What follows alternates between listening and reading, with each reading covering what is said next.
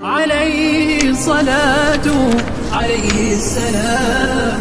خليل الإله وخير البشر. هنا النبع عذب يروي الظما ويروي لنا المبتدأ والخبر. بسم الله الرحمن الرحيم. الحمد لله رب العالمين والصلاة والسلام على أشرف الأنبياء والمرسلين سيدنا محمد وعلى آله وأصحابه أجمعين. طلب مني كثير من الناس أن أتكلم عن سيرة رسول الله صلى الله عليه وسلم. وذلك موضوع أحبه وتميل إليه نفسي ويهواه فؤادي وأحسب فؤاد كل مسلم. وسيرة رسول الله صلى الله عليه وسلم من أعذب الكلام الذي يطرق الأسماع. وكنت سأخلص إليها في سلسلة المبتدأ والخبر كما وصفت في مقدمتها من باب تأخير الشيء المعتنى به. لكن لما كثر الطلب علي ارتأيت أن أسجل هذا القسم من المبتدأ والخبر الذي عقدته لسيرة رسول الله صلى الله عليه وسلم على أن أمضي في المبتدأ والخبر كما هو إن شاء الله. والحديث عن سيرة رسول الله صلى الله عليه وسلم باستجلاء محاسنه وذكر المعاني الموجبة لمحبته صلى الله عليه وسلم من أعظم القرب وأجل الطاعات لأن ذلك ينشئ محبته صلى الله عليه وسلم ومحبته صلى الله عليه وسلم من عقد من عقود الإيمان.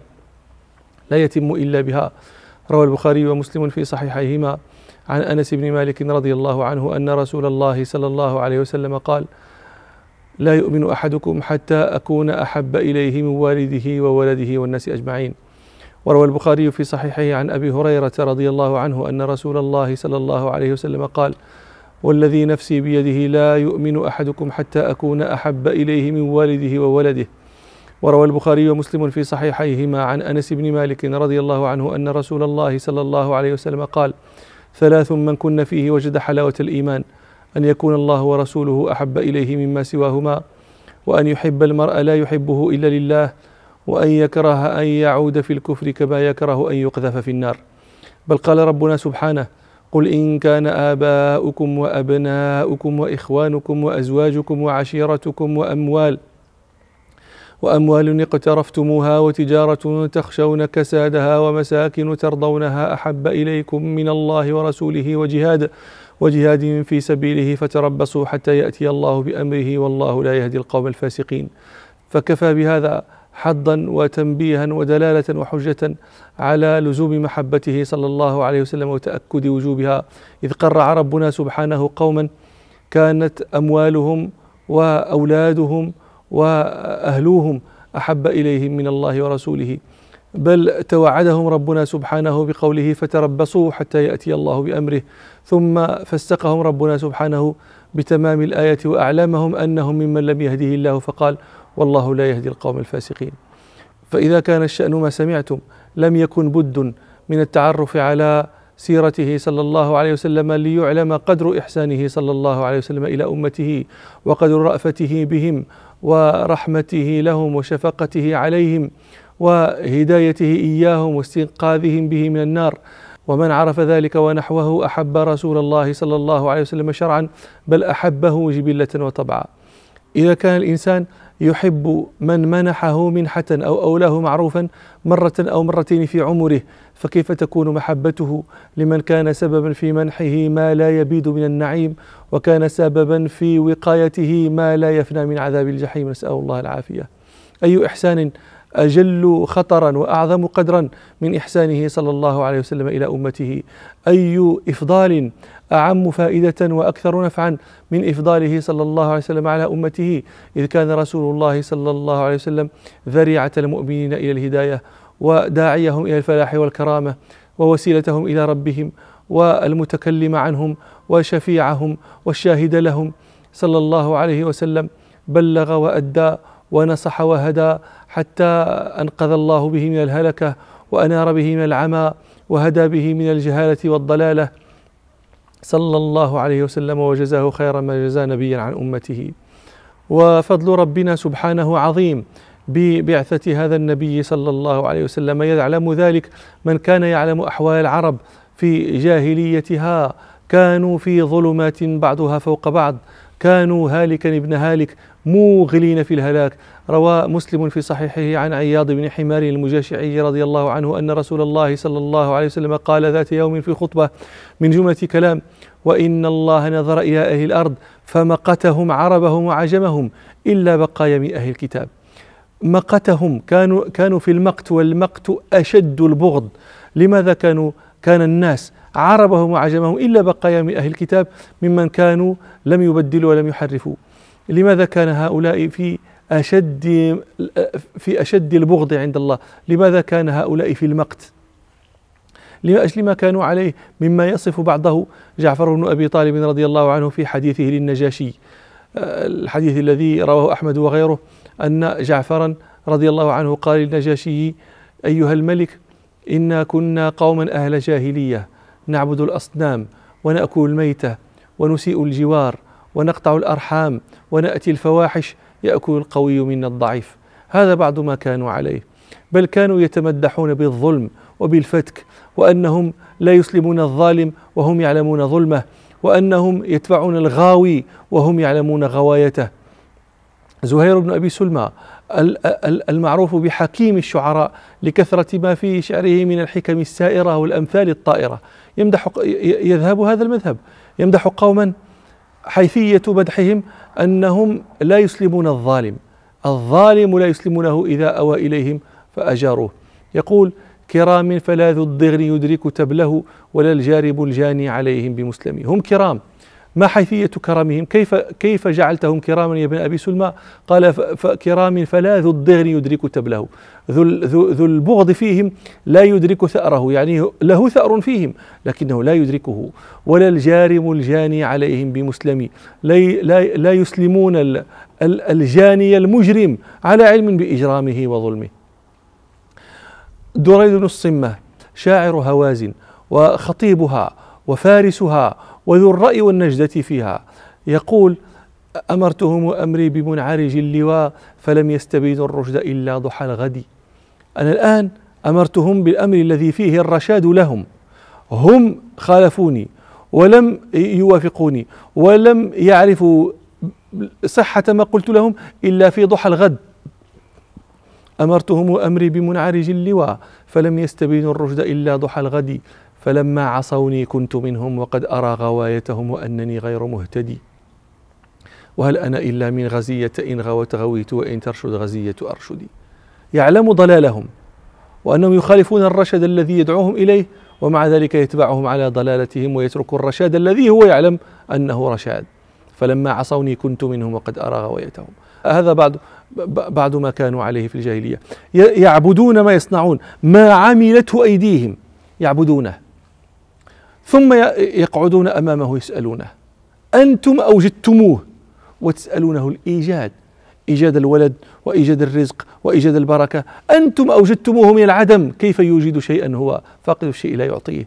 سبحان الله هذه العقول والعرب لم يكونوا قوما أغبياء ولا قوما بلهاء ولا قوما بلداء ولكنها يعني كما قيل عقول كاد يعني فيما ذكره عمرو بن العاص صح عنه عقول كادها باريها كانوا يسألونه النصر وهم يدفعون عنه. أرب يبول الثعلبان برأسه لقد ذل من بالت عليه الثعالب. هو يدفع عنه بول الثعالب ثم يسأله النصر على الأعداء. بل ربما أكلوه. حنيفة سكان اليمامة كانوا صنعوا إلها من حيس فعبدوه دهرا. ثم أصابتهم مجاعة فأكلوا إلههم. فأعجب لإله بينما كان معبودا إذ صار مأكولا. فقال رجل من العرب أكلت حنيفة ربها زمن التقحم والمجاعة لم يحذروا من ربهم سوء العواقب والتباعة. فهذا ما كانوا عليه. ثم بعث ربنا سبحانه نبيه صلى الله عليه وسلم بهذا الخير ليخرج الناس من هذه الظلمات المتراكم بعضها فوق بعض إلى نور ربهم سبحانه. ولد رسول الله صلى الله عليه وسلم عام الفيل. وهذا على ما كانت العرب تعهده في التأريخ بالأحداث العظام. وكان هذا حدثا عظيما. ذلك أن أبرهة الأشرم الحبشي ملك اليمن كان بنى في صنعاء بنى القليس. القليس كنيسة عظيمة لم يرى مثلها في زمانها. ثم كتب إلى ملك الحبشة يقول له أيها الملك قد بنيت لك كنيسة لم يبن مثلها لملك كان قبلك ولست بمنته حتى أصرف حج العرب إليها. فتحدثت العرب بكتاب أبرهة إلى النجاشي وأنه يصرف يروم صرفهم إلى إلى صنعاء إلى القليس ليحجوا فيها. فغضبوا حينئذ فخرج رجل من بني فقيم بن عدي أحد النسأة الذين كانوا ينسؤون الشهور. خرج حتى أتى القليس فأحدث فيها ثم ثم فر. فبلغ ذلك أبرهة فسأل عمن صنع فقالوا له آه، صنع ذلك رجل من العرب من أهل هذا البيت الذي آه، تحج إليه العرب. لما بلغهم قولك آه، لست بمنته حتى أصرف إليه حج العرب. فغضب حين ذلك أبرهة وأقسم لا يأتين البيت حتى يهدمه. فدعا الحبشة وهيأهم وعبأهم وخرج وسار معه بالفيل.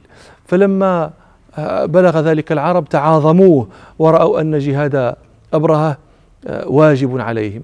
فمضى أبرهة يسير في طريقه حتى أتى بلاد خثعم فخرج إليه نفيل بن حبيب الخثعمي في قبيلة خثعم شهران وناهس ومن تبعه من القبائل العرب فقاتلوا أبرهة فهزمهم وأخذ نفيل بن حبيب أسيرا. فأتي به أبرهة فأمر بقتله فقال له أيها الملك لا تقتلني واستبقني وأنا دليلك في أرض العرب وهاتان يداي لك على خثعم بالسمع والطاعة.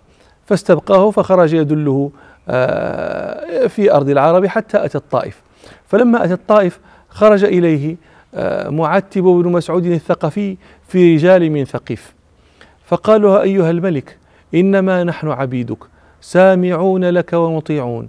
ليس عندنا لك خلاف ولست تريد هذا البيت الذي عندنا يقصدون اللات قد كان بيتا عندهم يعظمونه نحو تعظيم الكعبة. إنما تريد هذا البيت الذي في مكة. ونحن نبعث معك آه، رجلا يدلك على الطريق فتجاوز عنهم وبعثوا معه أبا رغال. أبا رغال الثقفي. فخرج يدله على طريق مكة يسير به في دروبها إلى أن أنزله في المغمس. المغمس يقال له الآن الوادي الأخضر هو قريب من من عرفة. فلما أنزله المغمس مات. فدفن هناك فرجمت العرب قبره آه، استقباحا لهذا الصنيع الفظيع الذي صنعه. واستمر رجم قبر أبي رغال دهرا. مسكين الدارمي الشاعر المشهور متوفى سنة 89 يقول وأرجم قبره في كل عام كرجم الناس قبر أبي رغالي. بل جرير المتوفى سنة عشرين ومائة يقول إذا مات الفرزدق فارجموه كرجم الناس قبر أبي رغالي. لما نزل أبرهة المغمس بعث رجال من الحبشة إلى مكة فأصابوا مالا لقريش من ذلك المال مئة بعير لعبد المطلب وكان عبد المطلب يومئذ سيد قريش وكبيرها. فرامت قريش وهذيل ومن كان معهم في الحرم بقتال أبرهة لكن علموا أنه لا طاقة لهم به فتركوا ذلك. ثم أتى عبد المطلب عسكر أبرهة ثم فاستأذن على أبرهة فأذن له. وكان عبد المطلب من أجمل الناس وأوسامهم وأعظمهم فلما دخل على أبرهة أعجبه فأجله أن يجلسه تحته. وكره أن يجلسه معه على سريره فتراه الحبشة فجلس هو على بساطه وأجلسه بجانبه وقال لترجمانه قل له ما حاجتك. فقال له حاجتي أن يرد علي الملك مئتي بعير أصابها رجاله. فلما أخبره الترجمان قال أبرهة لترجمانه قل له قد كنت أعجبتني حين دخلت علي ثم زهدت فيك حين, حين كلبتني. أتكلمني؟ في مئتي بعير أصبتها لك. وتترك بيتا هو دينك ودين آبائك. جئت لأهدمه فلا, تك فلا تكلمني فيه. فقال عبد المطلب كلمته المشهورة أنا رب الإبل وإن للبيت ربا سيمنعه. فقال له أبرهة لم يكن ليمتنع مني. فقال عبد المطلب أنت وذاك. فأمر أبرهة برد الإبل المئتين. إلى عبد المطلب ورجع عبد المطلب إلى مكة فأخبرهم بالذي دار بينه وبين بين أبرهة وأمرهم بالتحرز برؤوس الجبال بشعفها وشعابها. ثم أتى باب الكعبة وأمسك بحلقته وقال أبيته المشهورة لا هم إن المرء يمنع رحله فمنع حلالك. الحلال القوم مجتمعون يقصد قريشا لأنهم أهل بيت الله. لا هم إن المرء يمنع رحله فمنع حلالك وانصر على آل الصليب وعابديه اليوم آلك. لا يغلبن صليبهم ومحالهم غدوا محالك. إن كنت تاركهم وقبلتنا فأمر ما بدالك ثم صعده أيضا في الجبل. ينظر ما يصنع أبرهة إذا دخل الكعبة. لما أصبح أبرهة عبأ جيشه وهيأهم ومضى بالفيل. فلما قام الفيل جاء نفيل بن حبيب الخثعمي حتى وقف إلى جانب الفيل وأخذ بأذنه وقال له أبرك محمود وهو اسم الفيل. وهذه كانت عادة عند العرب كانوا يسمون يعني بهائمهم وأشياءهم وأمتعتهم. فقال أبرك محمود أو ارجع راشدا من حيث أتيت فإنك في بيت الله الحرام. فبرك الفيل وأصعد نفيل في في في الجبال أيضا. فجاء الحبشة يضربون الفيل ليقوم لا يقوم. فجعلوا يضربونه ضربا عظيما وهو لا يقوم. فوجهوه عائدا جهة اليمن قام يهرول جهة الشام يهرول جهة الشرق كذلك يوجهونه جهة الكعبة فيبرك. ثم أرسل ربنا سبحانه طيرا تحمل حجارة. تقذفها لا تصيب أحدهم إلا هلك.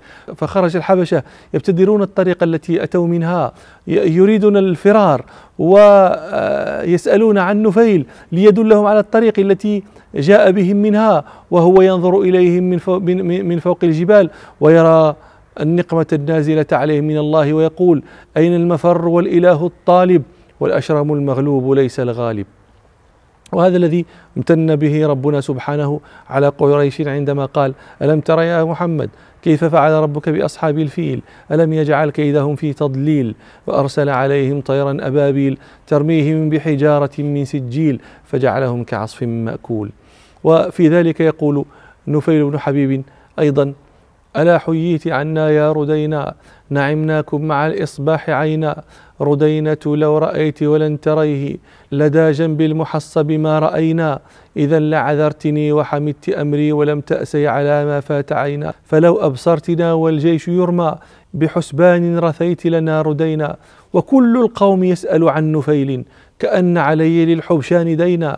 وما كانت دلالتهم بزين ولكن كان ذاك علي شينا. فهذا العام الذي ولد فيه رسول الله صلى الله عليه وسلم. وولد يوم الاثنين. لما رواه مسلم في الصحيح أن رسول الله صلى الله عليه وسلم سئل عن صيام يوم الاثنين فقال صلى الله عليه وسلم ذلك يوم ولدت فيه. وأكثر العلماء على أنه ولد في شهر ربيع الأول وإلى لقاء آخر إن شاء الله. والحمد لله رب العالمين.